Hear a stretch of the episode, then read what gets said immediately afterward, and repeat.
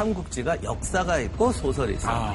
우리가 아는 삼국지 스토리의 유명한 얘기들은 알고 보면 거의 여기서 나와요. 재밌을 수밖에 없네요. 그렇지. 네. 훌륭한 군주란 어떤 사람이냐. 덕이 있어야 된다.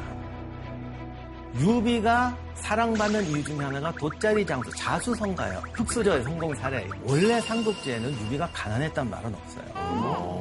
삼국지에 나오는 영웅들은 결국 우리 같은 사람들의 마음의 소원이 이루어져서 만들어진 것이다. 네, 지난 삼국지 1편, 삼국지의 탄생부터 당시 민중들이 택한 영웅 유비의 스토리까지 정말 흥미진진하게 저희가 강연을 들었었는데요. 유비의 얘기도 흥미로웠지만 또 조조의 얘기는 어떻게 펼쳐질지가 너무나 기대가 됩니다. 맞습니다. 조조가 표면적으로 이제 보여지는 것 이외에 어떤 여러 가지 모습들이 있을 것 같아요. 겉은 딱딱하지만 속은 약간 말랑말랑. 겉바속촉. 인들 많이 좋아하거든요. 네. 지난 시간에 말씀드렸지만 사실 유비하고 조조를 캐릭터화할 때는 좀 극단적으로 나눴잖아요. 조조는 철저하게 현실주의자, 기능주의자. 유비의 상대편에서 이렇게 만들어지거든요. 유비와 조조의 유명한 말이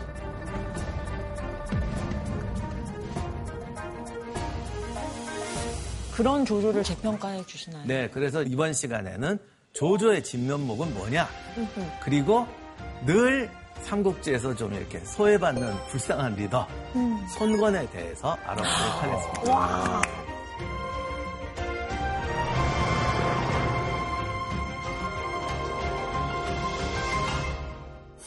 먼저 이제 삼국의 구도를 한번 말씀드리면 유비는 익주라는 이곳에 있고 손권은 양자강 남쪽 지역을 장악하고 있죠.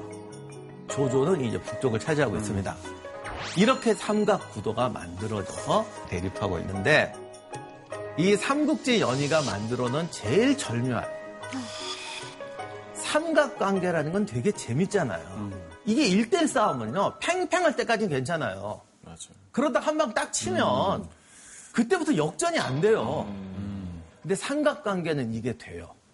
내가 저쪽을 몰아 세웠는데 갑자기 얘가 튀어오는 바람에 안 되고 이게 되니까 삼각관계는 굉장히 재밌어요.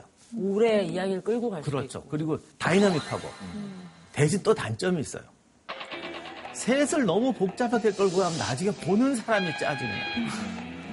그래서 삼각관계의 다이나믹과 드라마의 집중력과 일관성을 유지하는 방법이 뭐겠어요? 선택과 집중. 그렇죠. 선택과 집중. 그러니까 셋은 셋인데 two, two, two로 안 하고 2대 2대 1.5 정도로 바꿔놨어요. 그 1.5로 피해를 보는 사람이 오나라예요. 분량 말씀하시는 거죠? 성격이라든가 비중 모든 거를. 여러분 가만히 보시면 연의에서 조조는 개성이 분명하잖아요. 유비도 개성이 분명해요. 그런데 손권은 별 개성이 없어 약간. 그리고 계속 방해만 놔. 애매해요. 애매하게. 네. 개성을 낮췄어요. 로맨틱 코미디 같은 데 보면 남자 여자 주인공이 계속해서 어떤 갈등이 일으키고 그 갈등을 일으키는 옆에 보면 꼭 두 번째 남자 주인공이 서브나 옆에서 적절히 이제 갈등을 유발하거든요. 주연 같은 조연이 필요하잖아요. 그게 손건인데 손건뿐 아니라 오나라 장수들이 세트로 다 넘어갔어요. 처음 시작할 때 했던 대사. 술잔에 식기 전에 돌아오겠어.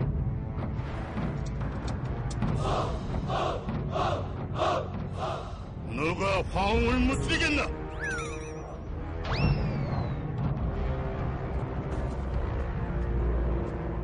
술을 가져와. 영웅의 출정을 기니까 한잔 올리겠다. 이 술잔이 식기 전에 적장의 목을 베서 돌아오겠소. 이 카리스마 넘치는 이야기. 그 설마 오나라 겁니까? 그 얘기 자체는 이제 아예 허구인데, 이게 허구입니까? 허구인데, 이게 허구입니까? 아니, 술잔, 뭐지, 술잔이 식기 전에 오겠어는 허구예요.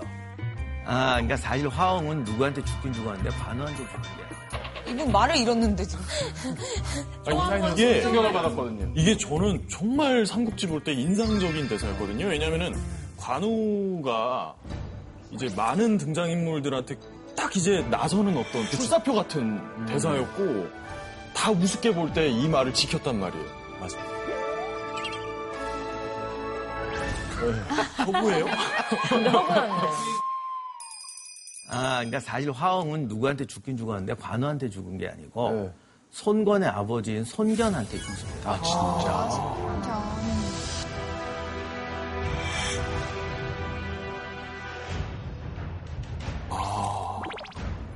사실은 초반부의 손견의 활약을 유비 집안이 다 가져가요. 아, 작가의 노름에 의해. 촉에다가 막 몰아줘요. 아, 너무 억울하겠네요, 오나라 사람. 그니까. 그래서 오나라는 약간 존재감 떨어지는 주연 같은 조연으로 자리 잡게 되는데 그런데 이게 삼국지가 성공한 절대적인 비결 중에 하나예요.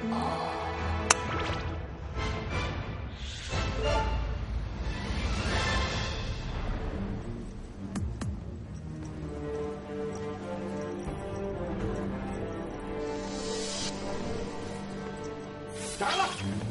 斩我等只为效忠丞相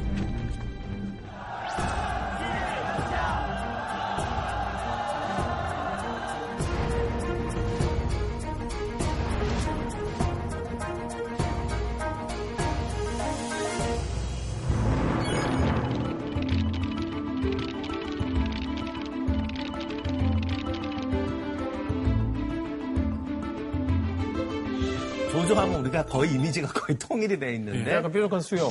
예.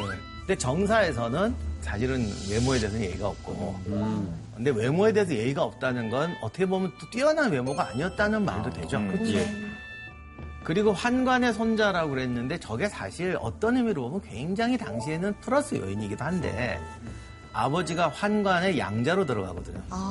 곧 들어가기 전에 집안 얘기가 아예 없어요. 그러니까 별로 좋은 집안이 아니었던 것 같기도 해요. 그러니까 사실은 이 조조라는 사람은 아주 바닥도 아니고 명문가도 아니고 그렇다고 괄시 받는 사람도 아닌데 괄시도 받고 이런 좀 복합적인 캐릭터인데 어떻게 보면 그렇기 때문에 다양한 사람들을 이해할 수 있는 그런 능력이 생긴 것 같아요. 소설 속의 묘사는 늘 저 유명한 난세에는 간웅이다.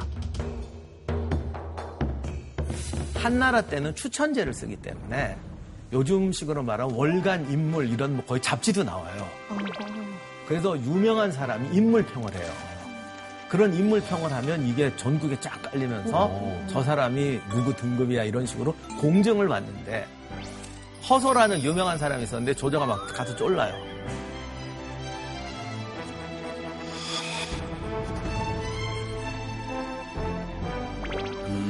이게 이제 삼국지 캐릭터에서 점점 이 악당으로 몰리니까 네. 영웅이 아니라 간웅으로 바뀌고 단어가 막 조합돼서 나와서 오늘날에는 뭐 보통 난세에는 간웅이다. 그러니까 능력은 있는데 인간성이 좀 문제가 있다 이런 뜻이죠.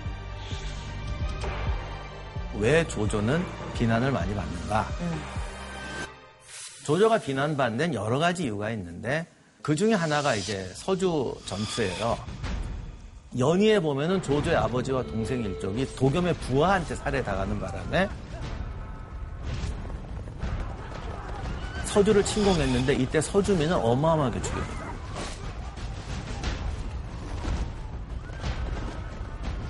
그런데 서주에서 아버지가 죽었기 때문에 공격했다는 건 사실 틀린 말이에요. 왜냐하면 아버지는 전쟁이 난 다음에 죽어요. 어떻게 보면 조조가 서주를 침공했기 때문에 보복을 당한 걸 수도 있어요, 있기는. 자, 서주라는 데가 어디냐면 여기입니다. 어. 조조가 요 연주를 장악하고 있는데 당시 조조의 문제는 뭐였냐면 원소도 여기에 팽팽하게 살아있고 원술이 또 이쪽에 있고 조조의 입을 빌면 나는 여섯 명의 적한테 포위되어 있다. 천하가 왜 나만 노리느냐? 왜냐하면 그 여섯 명의 세력을 확장하려면 1순위가 조조를 먹어야 되는 거예요. 조조는 살아남으려면 어떤 땅을 먹어서 빨리 내 몸을 두 배로 키워야 돼요. 그래서 생각해 보니까 제일 약한 게 서주인 거예요. 그래서 서주를 치는데 사방의 적이기 때문에 서주를 공략하려면 속전속결로 해치워야 됩니다. 조조의 장점은 기병이거든요. 여기서 조조가 당시에는 잘 몰랐던 대단한 기병 전술을 하나를 씁니다. 전쟁을 하면은 병력이 상비병만 있는 게 아니고 민간으로 징발을 하잖아요. 그런데 만약에 기병이 먼저 치고 들어가서 민간 마을을 불사르면은 행정망이 깨져버립니다.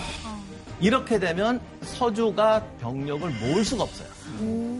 그렇게 해서 마을을 휩쓴 다음에 도겸의 남은 예비병하고 붙어버리는 거죠. 이거를 누가 썼냐면 나중에 징기스칸이 써요. 아, 이 전술을요? 예, 징기스칸이 호라준 공격할 때 쓰는데 기병을 통해서 빨리 마을을 치고 가면서 죽이면서 불태우면서 몰아내는 거죠. 속보전. 그러다 보니까 굉장히 많은 사람이 죽었다.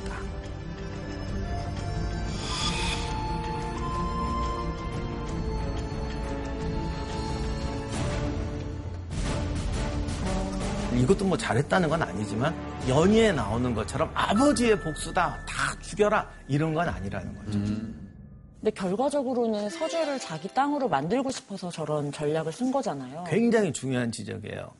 아마 평생 후회했을 거예요. 왜냐하면 징기스칸이 호라즘을 그렇게 정복할 때는요. 한 명을 아예 나라를 아작을 내놓고 니들 항복해 공포를 전파해서 싸움을 적게 하겠다는 뜻이었어요.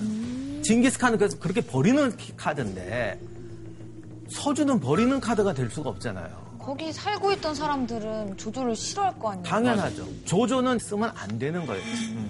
근데 급하니까 일단 하고 보자. 이 사건을 저지르니까 서주가 반발을 일으키는 거야. 그리고 이 혜택은 누가 보냐? 유비가 봐요. 도겸이 급하니까 우리식으로 말하면 한 중대장밖에 안 되던 유비를 데려다가 연대장으로 만들어줘요. 그랬더니 유비가 소패에 있으면서 인심을 막 얻어요. 아, 될놈 대린가? 그랬는데 연주에서 진궁이라는 사람이 반란을 일으켜서 공포의 여포를 끌어들입니다. 그래서 조조가 3개 9년만 남고 다 빼앗겨요. 여포가 패배했잖아요. 네. 유비한테 도망가는데 둘이 있다가 여포가 유비를 쫓아냅니다. 완전히 갈 데가 없어졌어요. 그래서 조조한테 갔죠. 여기서 조조가 유비를 그냥 같이 끼고 다니면서 굉장히 유명한 말을 하죠. 天下英雄，唯有刘备和曹操。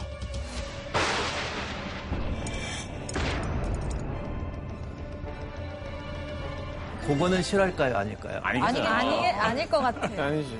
거의 실화예요. 번개가 사실이었던 겁니까? 저 말을 한 게 사실이었던 겁니까? 저것도 사실이고 번개도 아, 사실. 둘다 사실이에요. 믿음이 바닥까지 떨어지다가 다시 올라가고 막, 아, 진짜일 것 같은 게 아- 가짜고 어. 가짜일 것 같은 게 진짜예요. 그러니까. 어머, 너무 브로맨스인데, 이거. 근데 왜 저런 말까지 한 거예요? 처음에는 서주를 이제 지배를 해야 되니까 자기는 인심을 잃었고 그런데 유비가 서주에서 인심이 좋으니까 유비를 더 띄워줬을 수도 있고요. 처음에는 그러려고 받았는데 받고 나니까 얘도 이게 보통이 아니네 이런 것도 있을 수가 있어요. 그럼 어떻게 내 편으로 만들려면 엄청나게 잘해줘야지. 그래서 같이 술에 태우고 다니고 막 너는 위대한 영웅이라고 선전까지 다 해줘가지고 순식간에 전국구로 만들어줘. 시작부터 조조가 거의 유비를 만들어 주다시피 했네요. 그랬네요. 그런데 여포를 죽인 다음에 서주로 보내지 말라는 걸 안 보내고 있다가 원수리를 격파하기 위해서 보낸다고 보내줬더니 유비가 배신을 내린 거죠.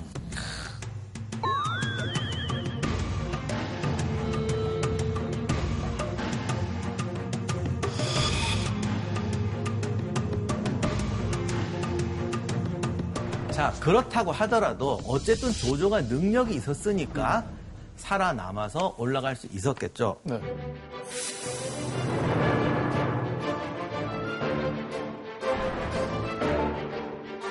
조조는 군사 지휘에서는 굉장히 탁월했는데 적이었던 손권이 뭐라 그랬냐면 조조가 장수를 다루는 방법은 예로부터 보기 드문 것이었다. 무슨 장수를 컨트롤하는 방법이라고 생각하기 쉬운데 아, 네. 저 말은 결국 전략 전술이 예, 옛날부터 보기 힘든 것이었다. 음. 그러니까 서주도 학살이라는 점에서는 끔찍하지만 그런 기명 전술을 선보일 거는 대단한 거거든요. 음. 그래서 중국에 저 말이 있다는데 진짜 재밌는 말이다. 쇼 차오차오 차오차오다. 조조를 말하면 조조가 도착한다. 무슨 뜻이지? 조조를 말하면 벌써 조조의 기병이 도착하고 있다. 그만큼 빠르다. 그만큼 네, 빠르다. 그러니까 야 조조가 쳐들어온대 그럼 벌써 문 앞에 와 있다. 당시 일반적인 군대가 움직이는 수준보다 훨씬 빠르게 움직이는 거죠. 진짜 빨랐나 보다. 그러니까 그게 이제 기병 전술의 대가.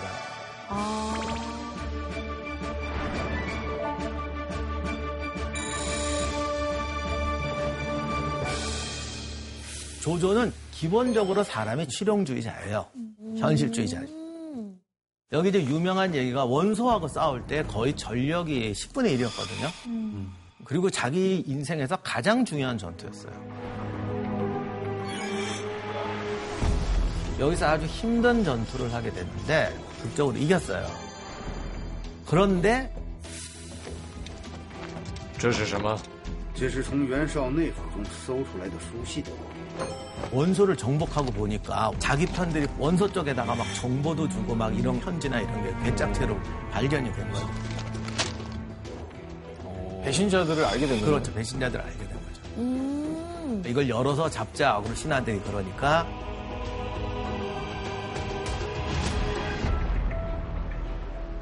원소하고 싸울 때는 나도 승부를 예측할 수 없었다. 나도 나 자신을 지킬 수 없었는데 일반 백성이야 말할 게 있겠는가. 그리고 태웠다. 걔들이야 살기 위해서 보낸 건데 어차피 내가 지금 이겼잖아. 그러면 이제는 나한테 충성하겠지. 개인배 같은데요? 또 이런 걸 보니까. 그러니까 제일 좋은 걸 찾는 사람이니까. 아, 이 상황에서 어떤 게 나한테 가장 유리하겠나. 지금 대치 중이라면 누가 내 밑에서 지금 정보를 막 주고 있으면 당장 잡아야죠. 끝났잖아, 이제. 내 편 들면 된다, 이거죠. 그래서 조조는 제일 잘한 게 뭐냐면 어느 것이 나한테 제일 유리하느냐. 그런데 소설에서는 어느 것이 나한테 제일 유리하느냐고 해서 나쁜 짓 하는 거. 죽여도 좋다. 다 묻어라. 이런 것만 강조를 하는데 현실의 조조는 그것도 하고 덕치라든가 굉장히 훌륭한 일이 좋겠다면 그거 하는 거예요.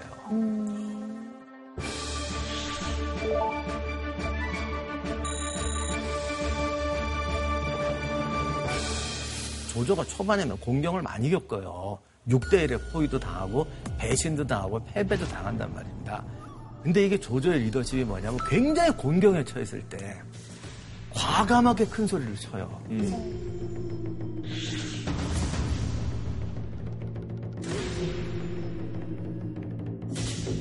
조조는 식량을 운반하는 병사에게 말했다.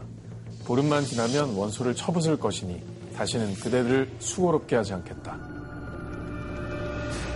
분명히 저 때 전략이 없었어요. 식량 떨어지면 군대 지는 거거든. 그럴 때 병사들에 나가서 큰 소리 뻥치는 거지. 열흘 후에는 다 끝날 테니까 참어. 이렇게 먼저 저질러 놓고 왜 열흘밖에 식량이 안 남았어요? 아직 내 머릿속에 계략은 없어요.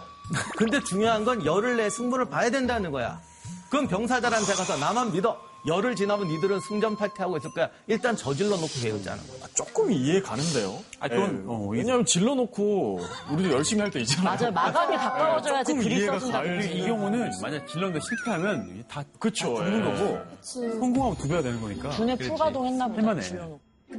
아, 그리고 또 하나가 이제 조조는 패배했잖아요. 네. 패배했을 때 뭐라고 하겠어요?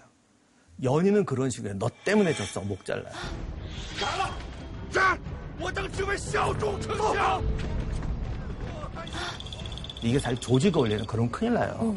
그럼 다른 부하들이 그다음부터 복지부동이에요. 아, 맞아. 아무것도 안 하죠. 조조는 그렇게 안 해요. 지가 계략에 걸려 쏘갔단 말입니다. 그래서 딱 브리핑을 해요. 야, 이번에 얘가 일루 치고, 얘가 일루 치고, 야, 이래가지고 내가 패배했다. 이 바보 같은 놈이 여기다 쳤으면 난 죽었어. 아, 근데 이놈은 여기를 안 막았어. 나래면 여기 막았어. 이게 무슨 소리야. 내가 이번에 운이 없어 졌지만 다음번 얼마든지 이길 수 있어. 얘는 요거밖에 안 되는 애야. 선생님 죄송하지만 지금 조조가 약간 대책 없고 입만 살았다는 느낌이에요. 선생님 이거 이거 이거 좀- 그거는. 결과로 증명하면 돼요. 예 맞습니다. 조조는 그 말을 하고 다 극복을 했어요. 음. 그러니까 입만 사는 게 아니죠. 그런 점에서 굉장히 뛰어나요. 굉장히 중요한 혁신도 합니다. 바로 재능으로 인재를 등용하는 거죠. 오 아, 좋은 사람인데.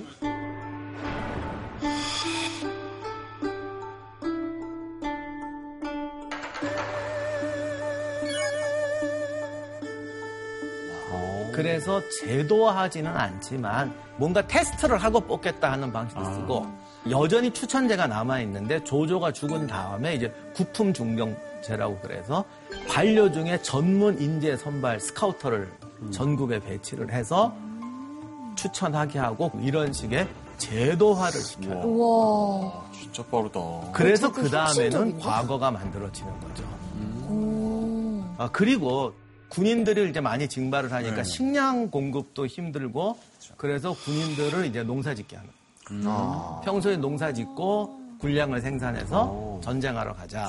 이게 둔전제인데 둔전제도 조조가 제일 먼저 했고. 얕은 수만 쓰는 것 같지만 사실은 전체를 그림을 볼 줄 아는 리더였다라는 겁니다.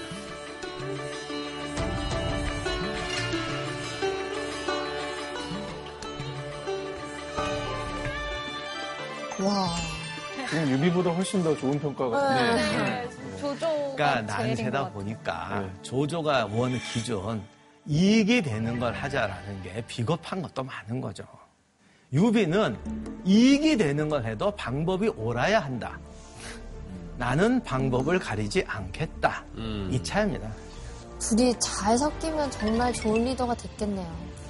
천하의 영웅은 너와 나라는 게 그런 뜻인지도 모르겠네요. 네. 나는 수단 방법 안 가리는데 너는 이렇게 하는데 같이 손잡고 잘해보자. 어.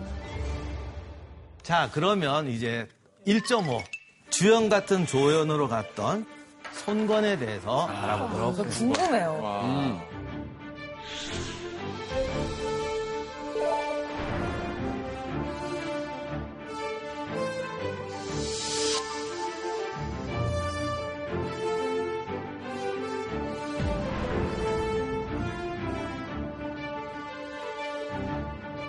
수성의 군주 손권. 강동의 호랑이라 불렸던 손견의 아들이자 손책의 동생. 외모, 벽안 자형. 능력, 유연한 외교술. 우유부단한 줄타기의 달인. 격안자. 벽안 자염. 벽 보고 앉아요.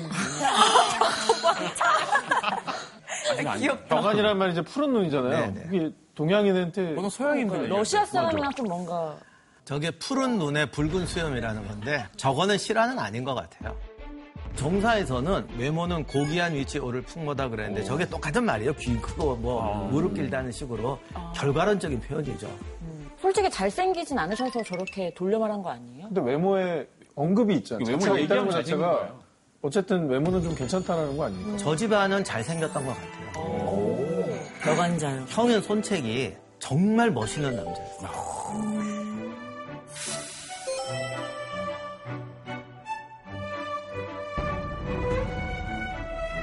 보면 다 그래. 저런 아들. 내 아들이 저래야 돼. 아, 혹시나.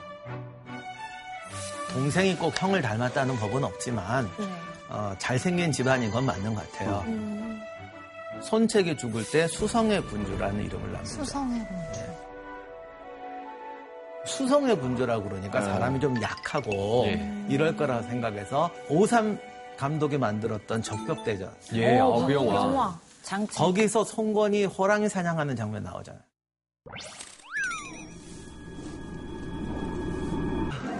그때 손건이 아직 어리고 겁이 많은 사람으로 나왔어요. 그래서 호랑이 사냥 가더니 막 벌벌 떠는 거야.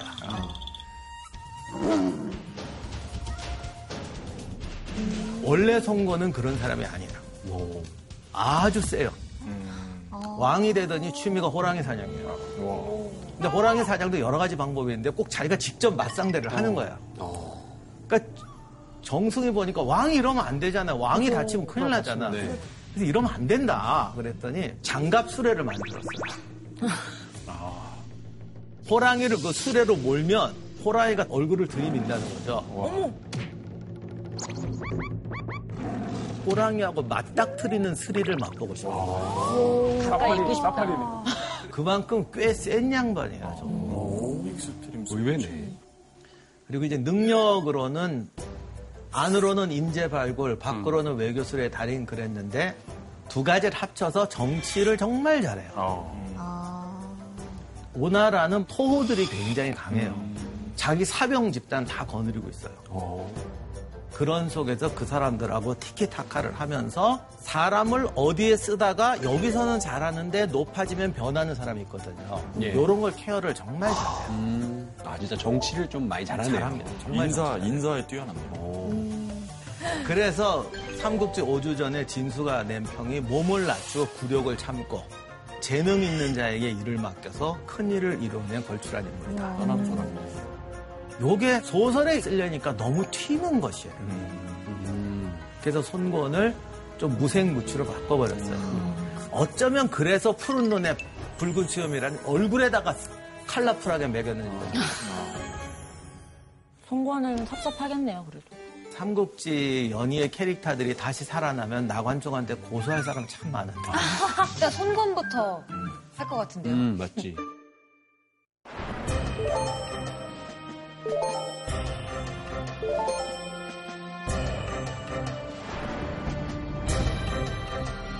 이제 드디어 삼국지에서 가장 유명한 전투인 적벽대전에 대해서 알아보겠습니다. 삼국지의 되게 하이라이트 중에 그렇죠. 삼국지에서 뭐 드라마, 영화 중에서 항상 최고 하이라이트는 적벽대전이에요. 삼국지에서 굉장히 많이 나오는 지방입니다. 형주 이게 어떤 곳인가요? 형주가 지금 여기인데 네. 형주의 중심이 지금 우한이에요, 중국에. 교통이 요지 않아요. 예, 교통의 요지죠. 이게 왜 교통의 요지냐면 익조 지방은 산으로 둘러싸였어요. 참 들어가기 안 좋아요. 그런데 강을 타고 들어가면 익주로 들어가요. 그리고 오나라가 여기는 건너가기 정말 힘들잖아요. 형주를 지나서 이쪽으로 들어가면 또 이게 뚫려요.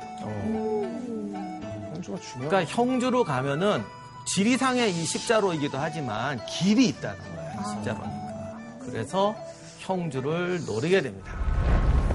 조조가 정말 속전속결로 들어와서 순식간에 양양성 점령하고 들어옵니다. 형주의 주인이었던 유표가 마침 사망을 해요. 아들들이 대응을 못하는 거예요. 그러니까 그냥 항복해 버리자고요. 아이고, 그래서 정말 놀랍게도 그냥 항복해 버려요. 아이고. 이렇게 되니까 어떤 일이 생겼냐. 형주에 있는 군대가 고스란히 조조한테 넘어간 거예요.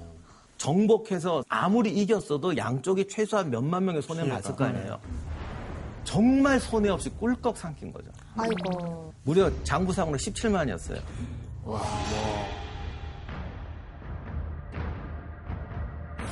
유비는 형주에 와서 있다가 조조가 쫓아오니까 남쪽으로 도망가는데 유비를 따라 백성이 따라가요. 남부의 3분의 1 정도를 먹고 버티는 거죠. 그래서 오나라하고 동맹을 맺으려고 한 건 맞는 말이에요. 자, 오나라 입장에서는 형주 정도 되면 몇 달, 어떤 몇 년을 버텨줄 줄 알았는데 한 달 만에 끝나고 군대가 통으로 넘어갔어요. 전쟁 준비할 시간조차도 없는 거예요. 그래서 어떻게 돼요? 신하들은 송곳 보고 항복하자 그러는 거고. 오, 의외다. 근데 영화에서는 제갈량이 가서 이거를 카리스마 있게 확 설득하는 장면이 나거든요. 오나라에서 주유하고 노숙이 등장을 하는데 음. 이두 사람이 싸우자고. 어, 아 정말요? 네.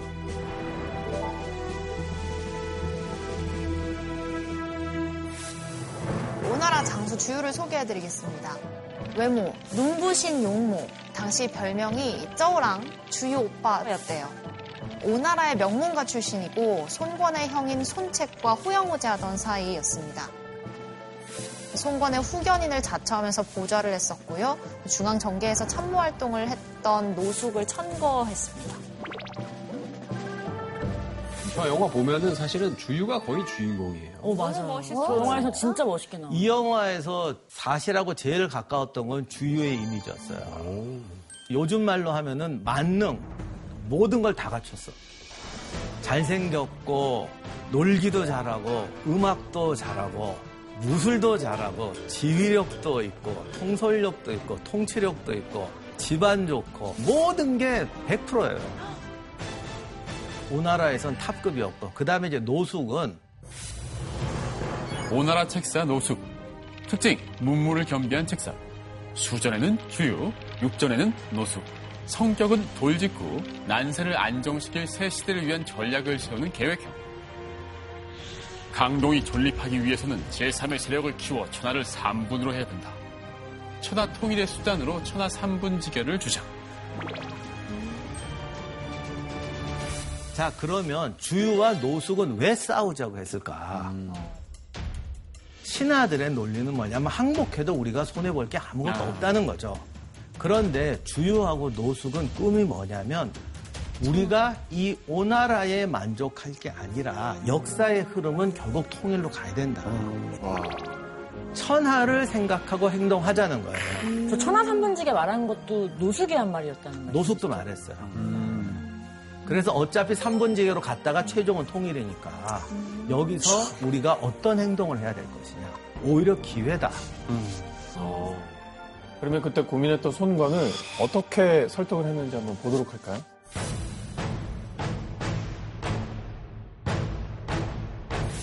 이 전쟁 정말 승산이 없는가? 저는 조조에게 항복해도 살 수 있지만 주군은 다릅니다. 그게 무슨 말인가? 저는 고향으로 돌아가거나 조조에게 낮은 관직이라도 받을지 모릅니다. 그러나 주군은 항복하면 이 천하에 갈 곳이 없습니다. 모든 것을 잃게 되는 것입니다. 내가 기다렸던 말이다. 저기서 노숙이 나는 갈데 있어가 노숙만 그래요. 여기 있는 사람 다갈데 있어요. 죽을 사람은 당신밖에 없다. 그렇지. 노숙은 노숙이라도 하면 되죠. 기름은 기름이라도. 아니, 근데 그 우리 연희에서는 이 말 한 게 제갈량이잖아요. 그렇지 이걸 다 제갈량한테 수 있는 거죠. 어머 어머. 의그 나관주 의그. 고소 고소. 선생님 그냥 번, 번외로 우리가 항상 이인자, 콩라인 이런 거 얘기할 때 주유가 항상 언급되잖아요. 아, 네. 하늘은 왜 주유를 낳고 공명을 낳았는가. 진짜일까요, 가짜일까요? 가짜. 가짜 가짜. 이쯤 되니까 이제 가짜. 가짜, 가짜, 가짜, 가짜. 사실 주유가 삼국지 드라마를 보면 소설도 그랬지만 주유를 2등의 열등감에 떠는 사람으로 만들어 놨어요. 제갈량한테 계속 덤비는데 계속 깨지잖아요. 마지막에 배 타고 메롱하고 가고. 예, 그래서 마지막에 피토하면서 죽는 말이 하늘이시여 왜 나를 나고 공명을 내셨습니까? 2등의 서러움을 표현하는 말인데 주인은 그런 사람이 아니었어요. 이인자 콤플렉스 없어요. 그리고 스케일이 정말 커요. 주유는 적벽에서 승리한 다음에 바로 군대를 끌고 익주로 들어가려고 합니다. 그런데 조조군하고 싸우다가 화살에 부상을 입는데 그게 어떻게 악화가 돼서 죽어요. 아이고. 자, 여기서 죽을 때 진짜 영웅이라면 뭐라고 말했을까요? 내가 천하 통일을 못하고 여기서 죽다니 안타깝다. 내 죽음을 알리지 마라.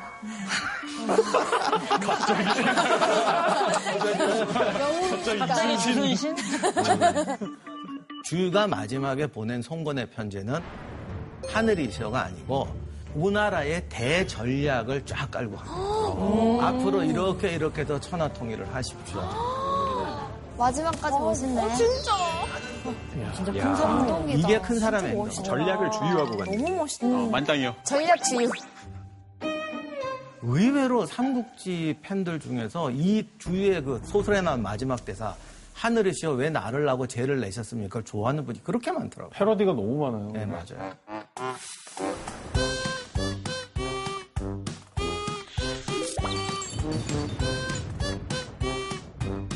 근데 그게 서민의 마음이 어떻게 보면 보통 사람들의 마음. 我心已决，必与曹操拼死一战。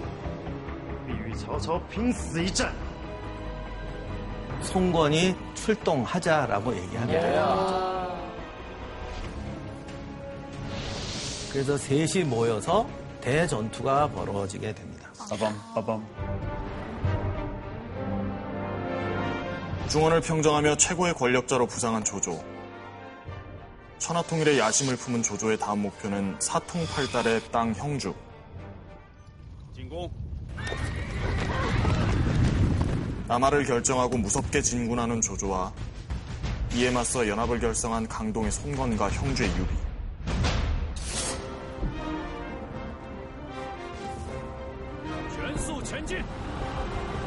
적벽에서 삼국의 문을 여는 거대한 싸움이 시작된다.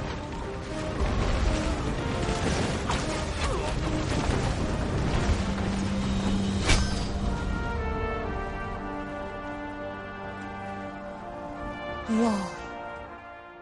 근데 송건이랑 유비랑 연합했는데도 불구하고 너무 병력 숫자가 적네요. 적죠.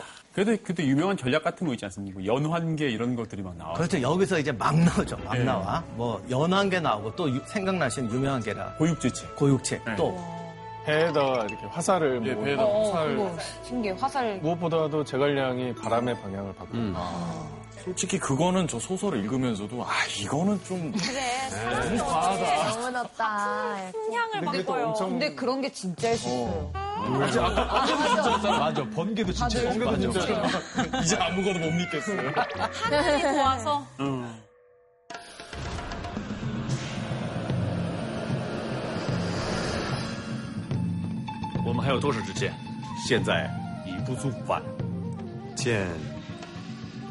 算在我头上。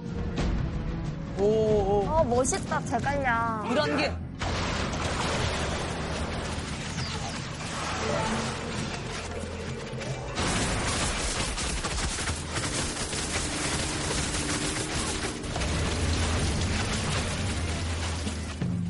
谢曹丞相赠剑，谢谢，谢谢。 쉐쉐, 쉐쉐. 그러니까 노숙이 저렇게 아, 나와. 답으로 나왔어, 저거. 그러니까.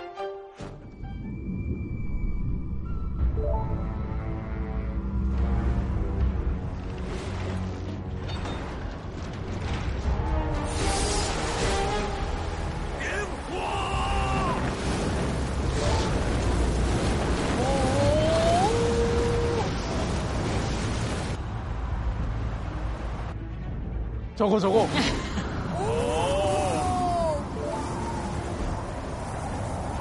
아, 저걸 어떻게 하냐고. 진짜야. 这是什么风？是东风啊，丞相！怎么成变了？不可能！ 와.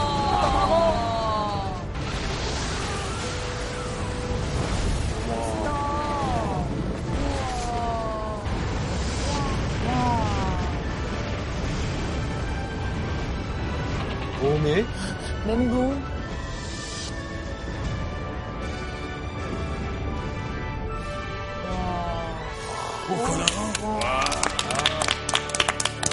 하이라이트 중에 하이라이트입니다. 음.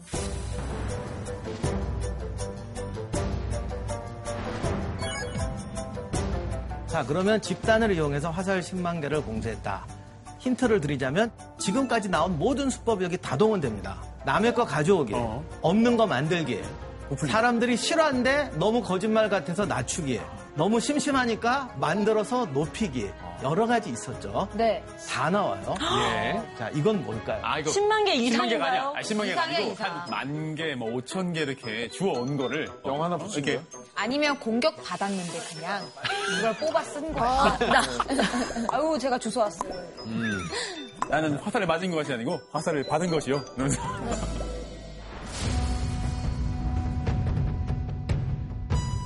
이거는 남의 거 가져오기예요. 네. 어? 그러니까 10만 개까지는 아니고 유수구를 하고 나중에 오나라 군하고 조조군하고 많이 싸운 데 있어요. 거기서 오나라 장수가 저런 전략을 한번 썼어요. 그거를 제갈량한테 갖다 부은 거죠. 아, 송건, 송건 호송 하나 추가요. 그 다음 두 번째, 방통의 연한계. 이거는 뭘까요? 조조의 상황 판단 능력이라든지 지략 같은 걸 되게 좋게 말씀하셨잖아요. 그런데 저 말을 그냥 또 믿었어요? 거기에서 저기서 따라올 위험 부담 같은 건 생각 안 했을까? 근데 어, 이. 방통이 신기방통한데 아주 그냥 야 그럼 막 묶어봐 이거 아니에요? 그리고 워낙에 기병으로 최적화되어 있으니까 그렇죠. 약간 수군에는 자신감이 없었는데 맞아요. 그렇지. 요거는 약간 이거 우리한테 맞겠다. 아닐까. 자, 이거는 간단히 말하면 원래 조조의 아이디어입니다. 아, 조조가 아니고. 방통이 아닌가요? 네. 강에서 뗏목을 붙여가지고 기병들을 이제 훈련을 시켜요. 연한계를 시켜서 연습하는 거는 조조의 아이디어고. 네. 그 다음에 강에 배를 묶어놨다는 거는 아니 배다 묶어놓지 풀어놓은 경우가 어딨어. 그러니까. 근데 배와 배끼리를 묶어놨다는 당연히 거잖아요. 그렇게 해요. 왜냐하면 배를 묶어놓지 않으면 이게 다 떠내려가거나 자기들끼리 부딪혀요. 원래 항구는 다 묶여 있어요. 그렇죠. 아, 원래 그런 그러면 방통이나 뭐 이런 건 다 그냥 창작이네요. 그렇죠, 창작. 아 진짜. 자, 그럼 세 번째. 북서풍의 남동포로 바뀌다. 이건 뭘까요? 이게 진짜인가? 궁금하다. 이거는 완전 만들어진 것 같아요. 영화에서는 제갈량이 농사를 좀 지어봐서 구름 보고 날씨를. 예측할 수 있다 이런 식으로 좀 설명하긴 하더라고요. 바로 그건데요. 어. 그 지역 사는 사람들은 몰랐을 거예요. 그리고 오히려 그 지역 사는 사람이 더 잘 알아야지. 당연하지. 아니, 제갈량만 농사 졌어? 아, 하긴. 다 알아, 다 알아. 다 알아. 다 알아. 조조도 알고 다 알아요. 그러니까 이거는 다 아는 건데, 바람을 바꾸는 것처럼 이제 창작한 거지. 극적인 요소로. 황계의 고육지게 화공. 이거는 뭡니까? 난 진짜, 진짜다. 진짜, 진짜, 진짜. 저도 진짜. 이럴수록 가짜야. 황계가 거짓 항공 문서를 보내서 화공으로 공격한 건 진짜예요. 맞아. 우리 이제 감- 근데 맞진. 않았나요? 진짜. 그게 이게 정말 연희의 저기 이건데 조조가 똑똑하잖아요. 배도 묶여 있어. 이게 어쩔 수 없이 묶여 있으니까 화공에 취약해요. 네. 근데 황계가 군대까지 거느리고 오겠대요. 그러면 제가 만약 거짓 항복이면 이건 몰살하는 거예요. 이거를 당한다는 게 이해가 가세요? 아, 그러니까 오히려 더 개연성 높이기 위해서 도저히 안 믿기는 거야, 이거는. 그래서 사람들을 납득시키기 위해서 고육지계라는 걸 넣은 거야. 이쯤 돼야 쏙지. 그리고 거기다가 장간에 반간계 그냥 다 집어넣어서 조조를 믿게 만든 게 아니라 관중들이 믿게 만든 거야. 그런데 사실은 조조가 깜빡 속아 넘어갑니다. 그 조조는 왜 그랬을까? 그때 이게 이해가 안 가지 않습니까? 조조가 어떻게 보면 너무 큰 승리를 거둔 거예요. 아, 그 전에 너무 계속 그렇죠. 이겼으니까. 자기가 원소도 깨뜨리고 이제 천하통일 직전이라 여기를 왔는데 본인도 솔직히 이렇게 될 줄 생각했겠어요. 너무 일이 잘 풀렸다. 이게 너무 잘 풀린 거야. 그래서 여기서 너무 흥분한 거죠. 흥분해서 판단력과 냉정함이 그렇죠. 떨어졌다. 그 조조의 장점이었던 판단력과 냉정함이 어느 정도로 내려갔느냐? 우리 일반 독자들이 믿지 못할 정도로 내려가는 거예요. 와, 조조도 결국 사람이었구나. 음, 조조가 이런 잘못된 판단을 한 데는 사실 합리적 근거가 하나 있긴 있어요. 어느 지역에나 그 지역 바이러스들이 있거든요. 근데 옛날에는 이 교류가 지금보단 적으니까 다른 지역에 가면 흔히 풍토병에 걸린다는 게 그 지역에 있는 바이러스의 면역력이 없는 거죠. 그래서 이렇게 멀리 원정을 가고 자기가 살지 않던 지역에 가면 100% 병이 돕니다. 자기 주력 군대는 벌써 병이 돌아요. 형주 군대는 아직 못 믿겠고.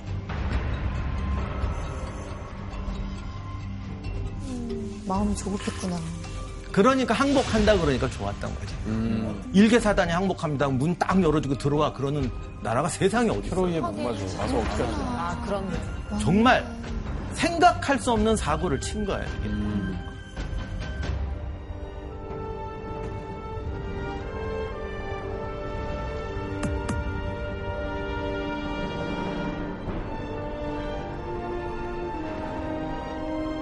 위나라 쪽 기록에서는 전염병이 돌아서 할 수 없이 배를 불태우고 우리가 퇴각했다 이런 식으로 써놨습니다.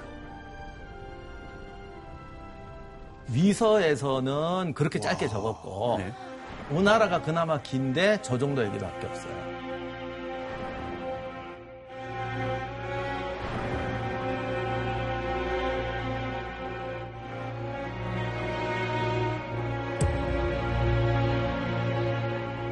겨우 280자 정도밖에 안 돼요? 네. 근데 영화 두 편이 나올 정도로 되게 큰 대전으로. 나관 중에 훌륭한 거죠. 와, 상상력이. 실제로 정사에 나오는 적벽대전 이야기는 굉장히 적습니다. 그래도 이게 왜 중요하냐면 이제 진짜 삼국지를 만드는 결정적인 계기가 여기서 만들어지기 때문에 그래요. 오늘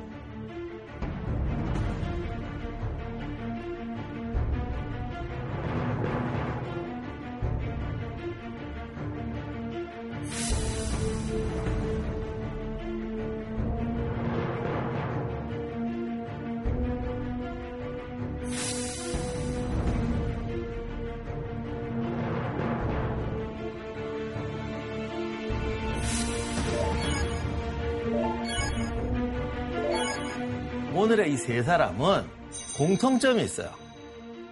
굴하지 않고 주어진 상황에서 다음번 도전을 하겠다. 와, 멋지다.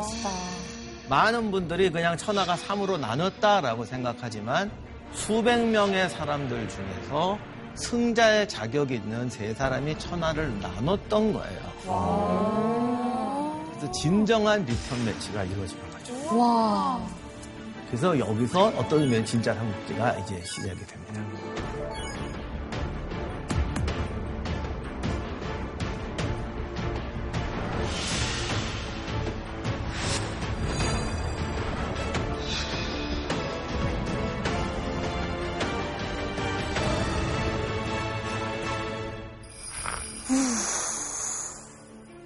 와, 뭔가 휘몰아치다 갑자기 뭔가 탁. 어, 나도 지금. 약간 막 인생 무상. 현실에 와서 그래. 그래.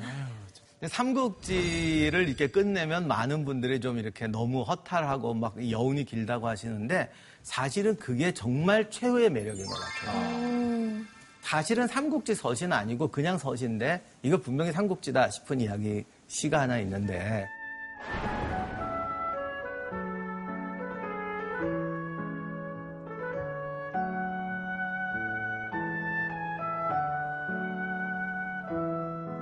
승패를 논하지 마요. 촉바, 옥바, 윗바 따지지 말자 이거야. 왜냐하면 2세, 3세에 가서 승부가 나잖아요. 즉 그것을 교훈으로 얻으면 되지 않느냐. 그래서 현세에 필요한 리더라는 게 뭐냐.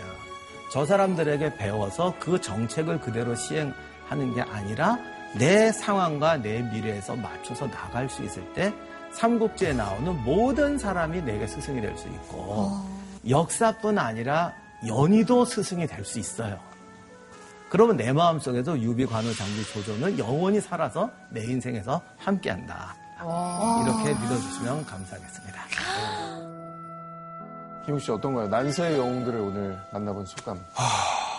어, 어렴풋이 알고 있던 그 기억들이 선생님 강의를 들으면서 제 생각들이 와장창 깨져서 시쳇말로 약간 멘붕이 왔었는데 지난 시간에 이어 이번 시간 쭉 이어서 듣다 보니까 새롭게 재구성이 되면서 다시 좀 재밌어진 것 같아요. 해서 오늘 녹화가 끝나면 집에 가서 삼국지를 다시 시작할까. 나도, 나도, 나도, 나도 그 생각하고 있었어. 네. 집에 가서 삼국지 게임 지금 너무 하고 싶어요, 지금. 나 는 영상 너무 보고 싶어, 지금. 아, 지금. 삼국지를 또 다시 좋아하게 해주셔서 감사합니다. 오. 아.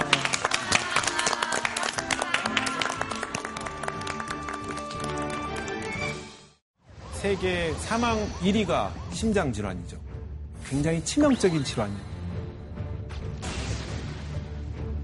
아주 건강한 청년이잖아요. 엔진이 일을 많이 해야 되는 시기이기 때문에 급성 심장사가 올 수가 있어요. 전쟁터에서 사람을 죽이고 심장이 약한 사람을 살린 사람을 뿌리는 것도 죽였는데 어떻게 살리지? 다이나마이트 폭탄을 사람한테 처방을 한다고요? 혈관을 확장시켜주는 기능이 있어요. 심박수를 한번 재볼까요? 환자에게 잘 여기, 붙이십시오. 여기.